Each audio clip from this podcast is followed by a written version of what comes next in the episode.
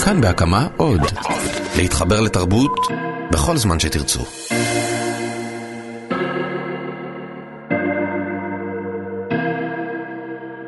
היי, כאן נועה לביא עם הפרק השני של פודקאסטים מבטא.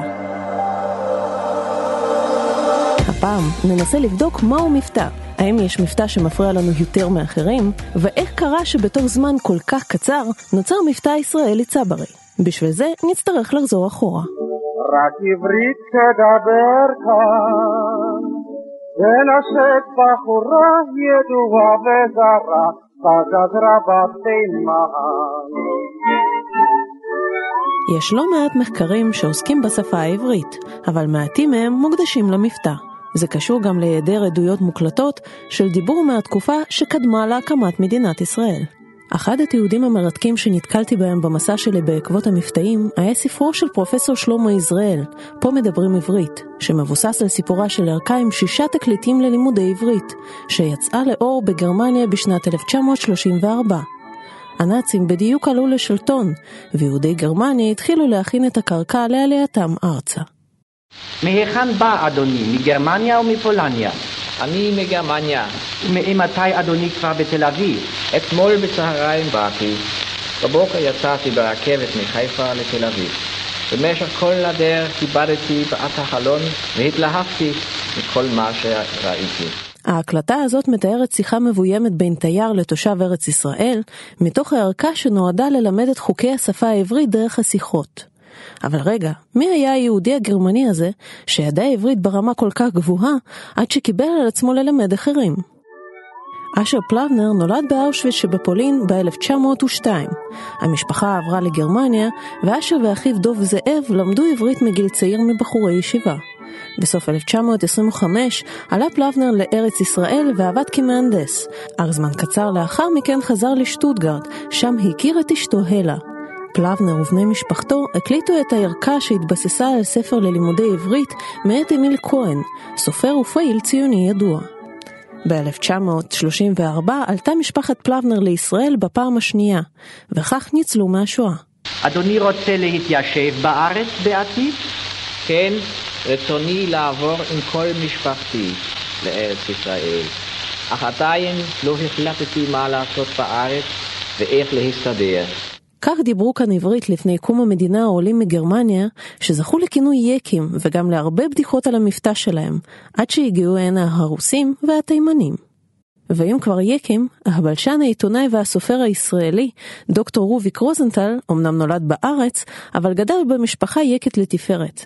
ואם לא די בכך, הוא גם מומחה ללשון ולסלנג העברי. דווקא אותו אני רוצה לשאול, מה זה בכלל מבטא? הייתה בדיחה טובה, האם גם ברוסיה עומד מאבטח רוסי בכניסה למועדון? והתשובה הייתה, הוא עומד אבל אין לו מבטא. כי מבטא יש כאשר אתה שומע משהו ששונה מהנורמה. ברגע שהוא שונה, אנחנו אומרים, יש לו מבטא. גם לנו יש מבטא, אבל הוא, המבטא לא מסומן. המבטא המובן מאליו. מה שקורה בחברת מהגרים, שזה אנחנו, שכל מהגר מביא את הפונולוגיה של השפה שלו אל השפה העברית שכבר יש לה פונולוגיה שונה, ונוצר משהו מוזר.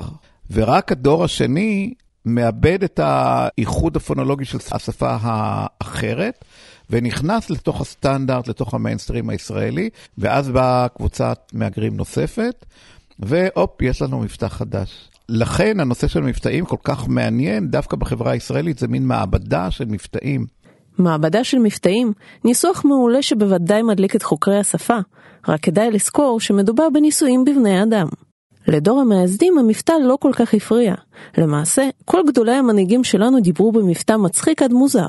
הנה אחת הדוגמאות. דבר נפלא, אין יומן, אין לוקדה שרושמת שבתשע צריכה לעשות את זאת ובתשע וחצי זה ובעשר בזה, קמה בבוקר וכל היום לרשותי. יכולה לעשות בדיוק מה שאני רוצה. אם לא זיהיתם, זאת גולדה מאיר, ילידת קייב כמוני, רק שאת המבטא שלה מאוד קשה להגדיר. בגיל שמונה היגרה גולדה עם משפחתה לארצות הברית, ושם נדבקה בהגייה אנגלוסקסית שתלווה אותה עד סוף חייה. אך בתקופה הזאת מבטא לא היה דבר חריג, כי למעשה לא היה אדם שלא היה לו מבטא בשפה העברית. לעומת זאת המנהיגות הישראלית הציונית שכולה הייתה מנהיגות שהגיעה מארצות שונות, אתה שומע אותם היום, אתה פשוט משתגע איך העברית שלהם נשמעת, אין בזה שום קשר למבטא הסטנדרטי.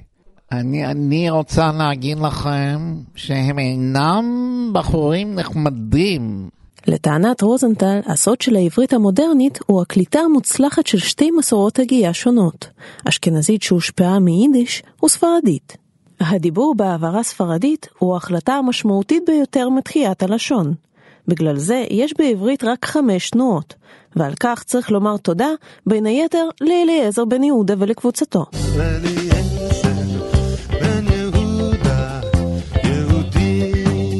עם הזמן, ההגייה הספרדית עברה אשכניזציה קלה, שבזכותה נפלו הקורבנות עין וחטא, שתהרגו אותי לא אצליח להוציא מגרוני בחיים. למזלי, היום לא מדובר במכשול, כי לא מדברים ככה. כל ישראל מירושלים, כאן מלאכי חזקיה והחדשות. אולי דווקא התירוץ הזה, לא מדברים ככה, השפיע על העברית המודרנית יותר מכל. לטוב ולרע, הרבה מאוד ביטויים נשארו מאחור, ואוצר המילים הצטמצם במידה ניכרת כאשר ההקפדה על השפה הנקייה והנכונה נשמעת כמו התנסות. מתחיית השפה ועד היום, עברית מתפתחת ומאמצת ביטויים ועיוותים שהופכים לנורמה. זאת הסיבה שלמבטאים שעלו ארצה ממדינות שונות, יש השפעה גדולה על הדרך שבה אנחנו מדברים היום.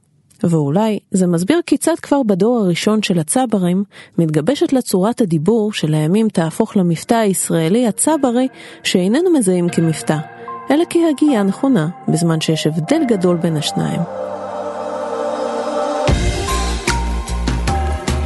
יעקב אחימאיר, עיתונאי ומגיש בקול ישראל ובערוץ הראשון, דור ראשון בארץ שנולד לאגדה הרוויזיוניסטית אבא אחימאיר, ועם השנים הפך לסמל של הקריינות העברית המדויקת ביותר. בעל מבטא אשכנזי לתפארת, מעולם לא דיבר עם חטא ועין, וגם אינו זוכר שנדרש ממנו לקריין בצורה מסוימת. אבל שגיאות בשידור או הגייה לא נכונה, על זה היה אפשר לחטוף, ולא רק מהעורך הראשי.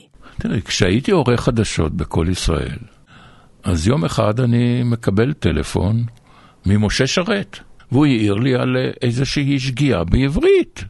אני מרים את הטלפון, ואני שומע, מדבר משה שרת, והוא מאוד מאוד יכול היה להיות קריין בקול ישראל, כי הוא הדגיש את העברית. אתה אמרת בחדשות שכך וכך, וצריך להיות כך וכך. נכון שב-2017 קשה לדמיין ראש ממשלה שמתקשר לעיתונאי להעיר לו על שגיאה בקריינות. אך עם זאת אפשר בקלות לזהות את הגורמים שמנסים להצית מחדש את השיח הגזעני המבוסס על סטריאוטיפים עדתיים. גם כאן למבטא יש תפקיד משמעותי ביותר. תחשבו על זה רגע, אשכנזים אימצו את ההגייה הספרדית, אבל צחקו על המבטא המזרחי בכל דרך אפשרית, החל מסלאח שבתי בבימויו של אפרים קישון, בעל מבטא הונגרי מובהק, שהטריד אותו מאוד, בלי יכולת להיפטר ממנו. בחוץ לארץ זה משהו סינתטי, משהו מבוים, כאן זה נוגע ללב, וכאן שם זה נוגע למוח. הסרט סאלח שבתי היה מראשוני סרטי הבורקס שאנחנו אוהבים לראות בימי עצמאות. אגב, ההגדרה הזאת, סרט בורקס, היא בעצמה דוגמה עצובה לגזענות. הקונפליקט שעומד במרכז הסרטים מסוג זה, בדרך כלל עוסק בהתנגשות בין התרבויות. עדות המזרח מיוצגות בדמות נטולת השכלה, קולנית, ענייה, אבל מלאת חוכמת חיים. מולם אשכנזים בעלי מעמד חברתי גבוה, שמתבטאים בעברית צחה, וכמובן מתנסים על אחרים. אחד המאפיינים הבולטים של הז'אנר היה חיקויי מבטאים שונים, כמו מבטא מרוקני או פרסי. ולאיש לא הפריע שמי שמגלם את סאלח שבתי היה בכלל חיים טופול, אשכנזי לכל דבר. שלום. שלום גברת, אין עבודה, אין לחם, אין שיכון, שבעה ילדים, אחד בבטן, השם שלו בן גוריון. צריך פתק בשביל שיכון גברת. אני אינני נותנת שום פתק, מר שבתי. מה המקצוע שלך? אני, אני. סנדלר. מה יש? מה יש? קצת כמו בתקופה של שייקספיר, כשגברים היו משחקים נשים, למזרחים היה שמור מקום בקהל, אבל לא בהכרח על הבמה. אשכנזי מגלם מזרחי, מצחיק מאוד. מזרחי שיגלם אשכנזי? עד כאן, זה כבר לא עובד. כך חושבת תמר קלינגון, שחקנית קולנוע ותיאטרון, שאתם ודאי מכירים בזכות הסדרה סברי מרנן והסרט אפס ביחסי אנוש של טליה לביא. קלינגון, בוגרת בית ספר למשחק וחברת להקת ציפורלה, מעולם לא הלכה לאודישנים של הדמויות ללא מבטא. כי אני לא באמת יכולה לשחק עכשיו מישהי שהיא לא, בגלל הסטיגמות. זאת אומרת, אם אה, עכשיו אה, התפקיד הוא של אה, מישהי ממוצא מזרחי, אז עם כל הכבוד, אני לא יכולה לבצע את זה, לא רק בגלל המבטא. היא עלתה ארצה בגיל 11 מאוקראינה, ומדברת עברית במבטא רוסי כבד עד כדי כך, שרוב הצופים חושבים שהיא מגזימה בכוונה. שקט בנות, זה מפריע לי. אני כמעט מתתי עכשיו! למה רק כמעט? אני אשן על המיטה שלה, בסדר? קחי את המיטה שלי ותהיי בשקט. יש כאן ריח של נקניק רוסי.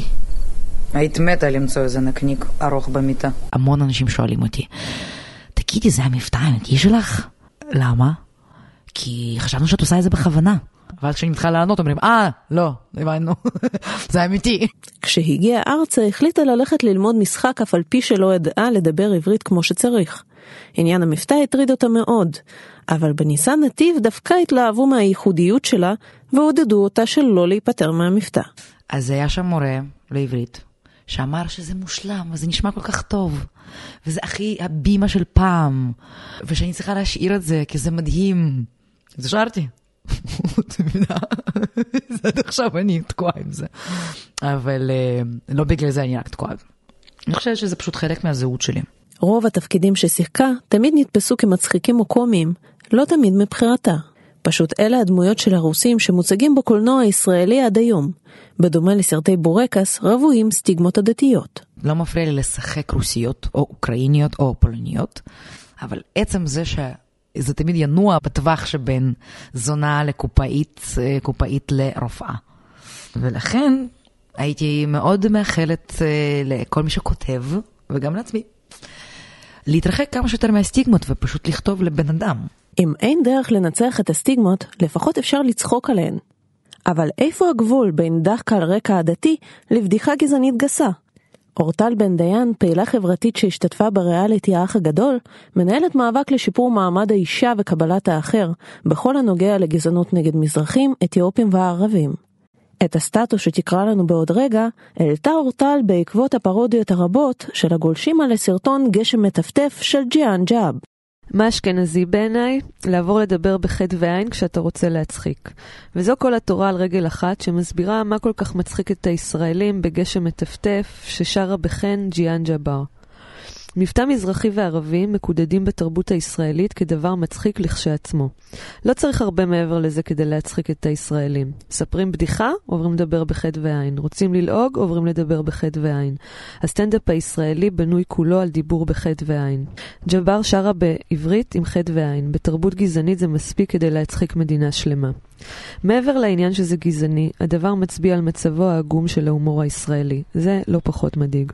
אורטל בן דיין חושבת שגם אם בארץ כולם מתבדחים על כולם, יש כאן בעיה שטמונה בהגדרה של כל מי שאינו אשכנזי כאדם פחות ערך מהאליטה הלבנה האירופאית. הצחוק על המבטא כסמל הזרות והשוני הוא הדרך הטבעית ביותר להראות מי המשכיל, המתורבת והשולט בסופו של דבר. אפשר לצחוק, הומור זה דבר uh, בריא, ואני לא חושבת שאסור לצחוק על מזרחים, או אסור לצחוק על רוסים, או אסור לצחוק על uh, ערבים. השאלה היא, מה מצחיק בזה שלמישהו יש uh, מבטא? מה המשמעות של צחוק כזה? זה בן אדם יש לו מבטא, ואז הוא הולך להתקבל לעבודה, אבל המראיין שלו מקודד את החטא והעין שלו כדבר מצחיק. זה דבר שפוגע למשל בקבלה לעבודה. זה למשל יכול לפגוע במישהו להיות אה, מראיין או שדרן חדשות. זה לא מצחיק אם אתה, אם אתה צוחק על מישהו, על משהו שהוא לא יכול לשנות אותו. כמו שאתה אומר על מישהו מכוער. זה נועד להעליב ותו לא. מה שאני חושבת שחשוב לזכור זה שאין אין דיבור שהוא בלי מבטא. יש מי קובע מה הוא לא מבטא, מהו הדיבור הכאילו בעל תו התקן, כל מה שהוא לא, הוא לא מבטא. כשאשכנזים מדברים זה כאילו לא מבטא. חיפשתי מקום שבו לא רק שהמבטא לא יהיה חיסרון, הוא גם ייתן סוג של יתרון, הרי כשיש כל כך הרבה שחור, אמור להיות גם לבן, לא? אז מצאתי, אפילו לא היה צריך ללכת רחוק. בתחום האוכל והמסעדנות, אין דבר טוב יותר מהשורשים העדתיים.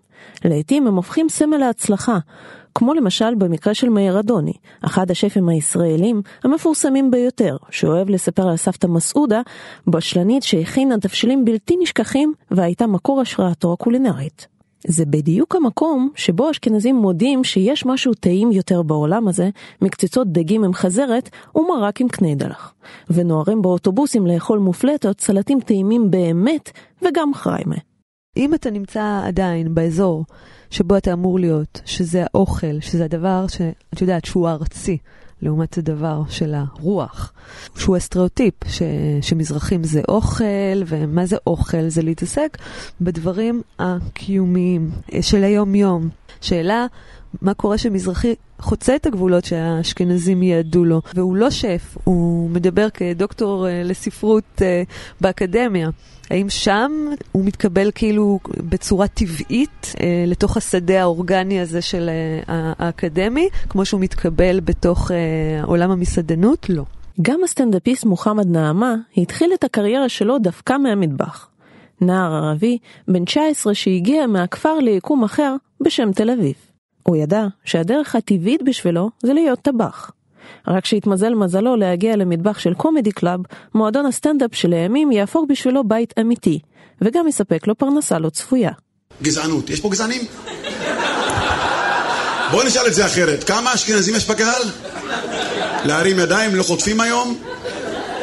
בהתחלה הוא חשש שלא יקבלו אותו, שלא יצחקו מהבדיחות שלו ועבר מסע ארוך כדי להבין היטב את העולם החדש שבחר לעצמו. וגם נאלץ להתמודד עם המבטא הערבי שלא זוכה לאהדה בקרב הישראלים. בהתחלה היה לי מבטא, היום כמעט ואין לי, כי לפני שגרתי עם אה, ערבים, גרתי עם יהודים בדירה. כדי ללמוד את השפה, ללמוד את המבטא, ללמוד הכל, כאילו, ממש, מאלף עד תו. להופיע ולהיות עם מבטא ובלי המילים הנכונות או בלי שפת הרחוב, זה לא הופעה. זה עבודה ערבית, מה שנקרא. ואני לא עושה עבודה ערבית. אז הלכתי, גרתי, למדתי, הכל, מאלף עד וזה היה קשה. אני עדיין עובד. אני לא יהודי, אני יוצא לי. כמו שאת, גם, גם שתעבדי, יצא לך מתישהו. היום פחות, לפני עשר שנים נגיד, או לפני חמש שנים נגיד. הרי אתה לא מנסה להיות סטנדאפיסט יהודי, אתה לא, סטנדאפיסט ערבי, כאילו לגיטימי שאתה תדבר עם מבטא או משהו כזה. אני לא רוצה לדבר עם מבטא. מוחמד נעמה, סטנדאפיסט ערבי שאין לו אלוהים. גם כי הוא לא מאמין בו, וגם כי הוא רוצה לגרום לכם לחשוב. בתל אביב או בכפר שנולד בו, הוא לא צוחק על יהודים. מבחינתו זה גזעני. הוא מתבדח על המציאות המעוותת בה אנו חיים, ומעמיד את המראה מול הקהל שמבין את המשמעות בעצמו, וגם צוחק על עצמו. למשל, הוא עולה על הבמה עם התיק, מניח אותו על השולחן, ולא אומר מילה. אחרי כמה שניות אנשים מתחילים להפנים, לחייך, ובסוף גם לצחוק. משהו שאפילו לא דורש מילים בשביל להבין במה מדובר. הומור פנימי כזה בינינו. או מדבר בערבית, שפה שנתפסת על ידינו כעוינת, ובוחן את תגובת הקהל. אני לפעמים מדבר בערבית בכוונה, באמת. עושה בדרך כלל ברכבת וזה, אם אני נוסע. כי יושבת מולך, אז נגיד זקנה, שמדבר בטלפון, אני לא חייב לדעת שהיית בביטוח לאומי, זה לא מעניין אותי. זה שיש לך פסוריה, זה גם לא מעניין אותי. בכוונה אני מוצא טלפון, מתקשר לאחד החברים, מדבר בערבית בקול רם, בכוונה. אמיתי בכוונה. ומה קורה? שותקת. היא מתחילה להסתכל ככה, מה זה, אה? איך תדע? וגם אם אני משתמש במילה אללהו אכבר, וואו. מתברר שקיים אצלנו סולם המבטאים המעצבנים יותר או פחות. נניח מבטא אנגלו-סקסי, אמנם מאוד בולט וחזק, אבל נתפס כמשהו חיובי. המבטא הצרפתי מעצבן, אבל זה אירופאי ואפילו קצת סקסי. למבטא האתיופי כבר התרגלנו, וזה לא כל כך מפריע לנו. ועל המדרגה האחרונה מתחרים שני מבטאים, הערבי שנשמע לנו עוין, והרוסי, פשוט מעצבן. רובי קרוזנטל מסביר את זה ככה. אם היה עלייה של מיליון אנשים מצרפת, תאמיני לי, כולם מדברים על המבטא הצרפתי. אני לא חושב שהוא מעצבן יותר או פחות ממבטאים אחרים, הוא פשוט המבטא המסומן היום, כבר הרבה שנים. מפני שהוא כל כך נוכח, הוא כל כך חזק, הוא אפילו מאיים עלינו, אם כל כך הרבה אנשים מדברים מבטא כזה, אולי המבטא שלנו הוא לא נכון. מה לעשות, אין לנו סובלנות לשוני. ואולי השאלה היא לא מה הסיבות לכך, אלא מה עושים.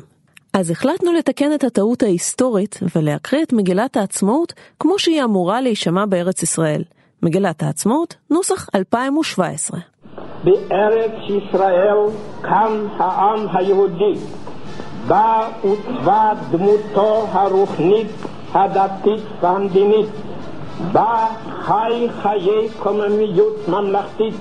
לאחר שהוגלה העם מארצו בכוח הזרוע, שמר לה אמונים בכל ארצות פזוריו, ולא חדל מתפילה ומתקווה לשוב לארצו ולחדש בתוכה את חירותו המדינית. מתוך קשר היסטורי ומסורתי זה חתרו היהודים בכל דור לשוב ולהיאחז במולדתם העתיקה, ובדורות האחרונים שבו לארצם בהמונים, החיו שפתם העברית והקימו יישוב גדל והולך, השליט על משקו ותרבותו, שוחר שלום ומגן על עצמו, ונושא נפשו לעצמאות ממלכתית. בשנת תרנ"ז 1897 נכנס הקונגרס הציוני לכל קריאתו של הוגה חזון המדינה היהודית תיאודור הרצל, והכריז על זכות העם היהודי לתקומה לאומית בארצו. זכות זו הוכרה בהצהרת בלפור מיום ב' בנובמבר 1917 ואושרה במנדט מטעם חבר הלאומיים, אשר נתן במיוחד תוקף בינלאומי לקשר ההיסטורי שבין העם היהודי לבין ארץ ישראל ולזכות העם היהודי להקים מחדש את ביתו הלאומי. ב-29 בנובמבר 1947 קיבלה עצרת האומות המאוחדות החלטה המחייבת הקמת מדינה יהודית בארץ ישראל. ההכרה הזו של האומות המאוחדות בזכות העם היהודי להקים את מדינתו אינה ניתנת להפקעה. זוהי זכותו הטבעית של העם היהודי להיות ככל עם ועם, עומד ברשות עצמו במדינתו הריבונית. אנו קוראים אל העם היהודי בכל התפוצה להתלכד סביב היישוב בעלייה ובבניין ולעמוד לימינו במערכה הגדולה על הגשמת שאיפות הדורות לגאולת ישראל. במגילת העצמאות השתתפו דוד בן גוריון, יעקב אחימאיר, דני קושמרו, דני עדינו אבבה, הרב שלום שרון, תמרה קלינגון וארי גוצמן. בפרק הבא נשוחח עם הקלינאית תקשורת לידיה מלול, שתלמד אותי להגיד רייש כמו שצריך, או שלא, עם הסטארטאפיסט ארי גוצמן, עם המדען הראשי של משרד הקליטה זאב חנין, עם הפרסומאי גדעון עמיחי, וגם נסכם את המסע שלנו בעקבות המבטאים. שווה להאזין. עבדו איתי על הפרק אסף רפפורט, אייל שינדלר, רום אטיק, עומר ולדמן, רועי כץ וגואל פינטו. נתראה בפרק הבא.